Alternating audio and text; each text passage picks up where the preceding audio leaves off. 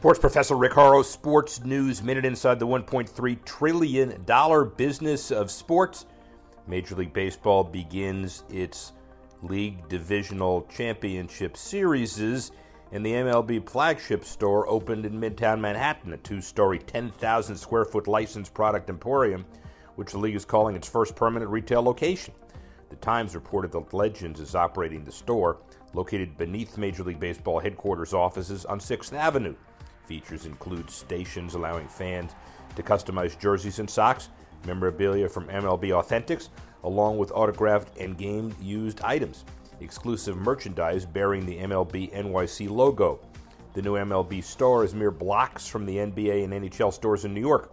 The store was originally slated to open this summer but faced delays. The goal was always to open before the holidays, said MLB Chief Revenue Officer Noah Garden. New York City is coming back.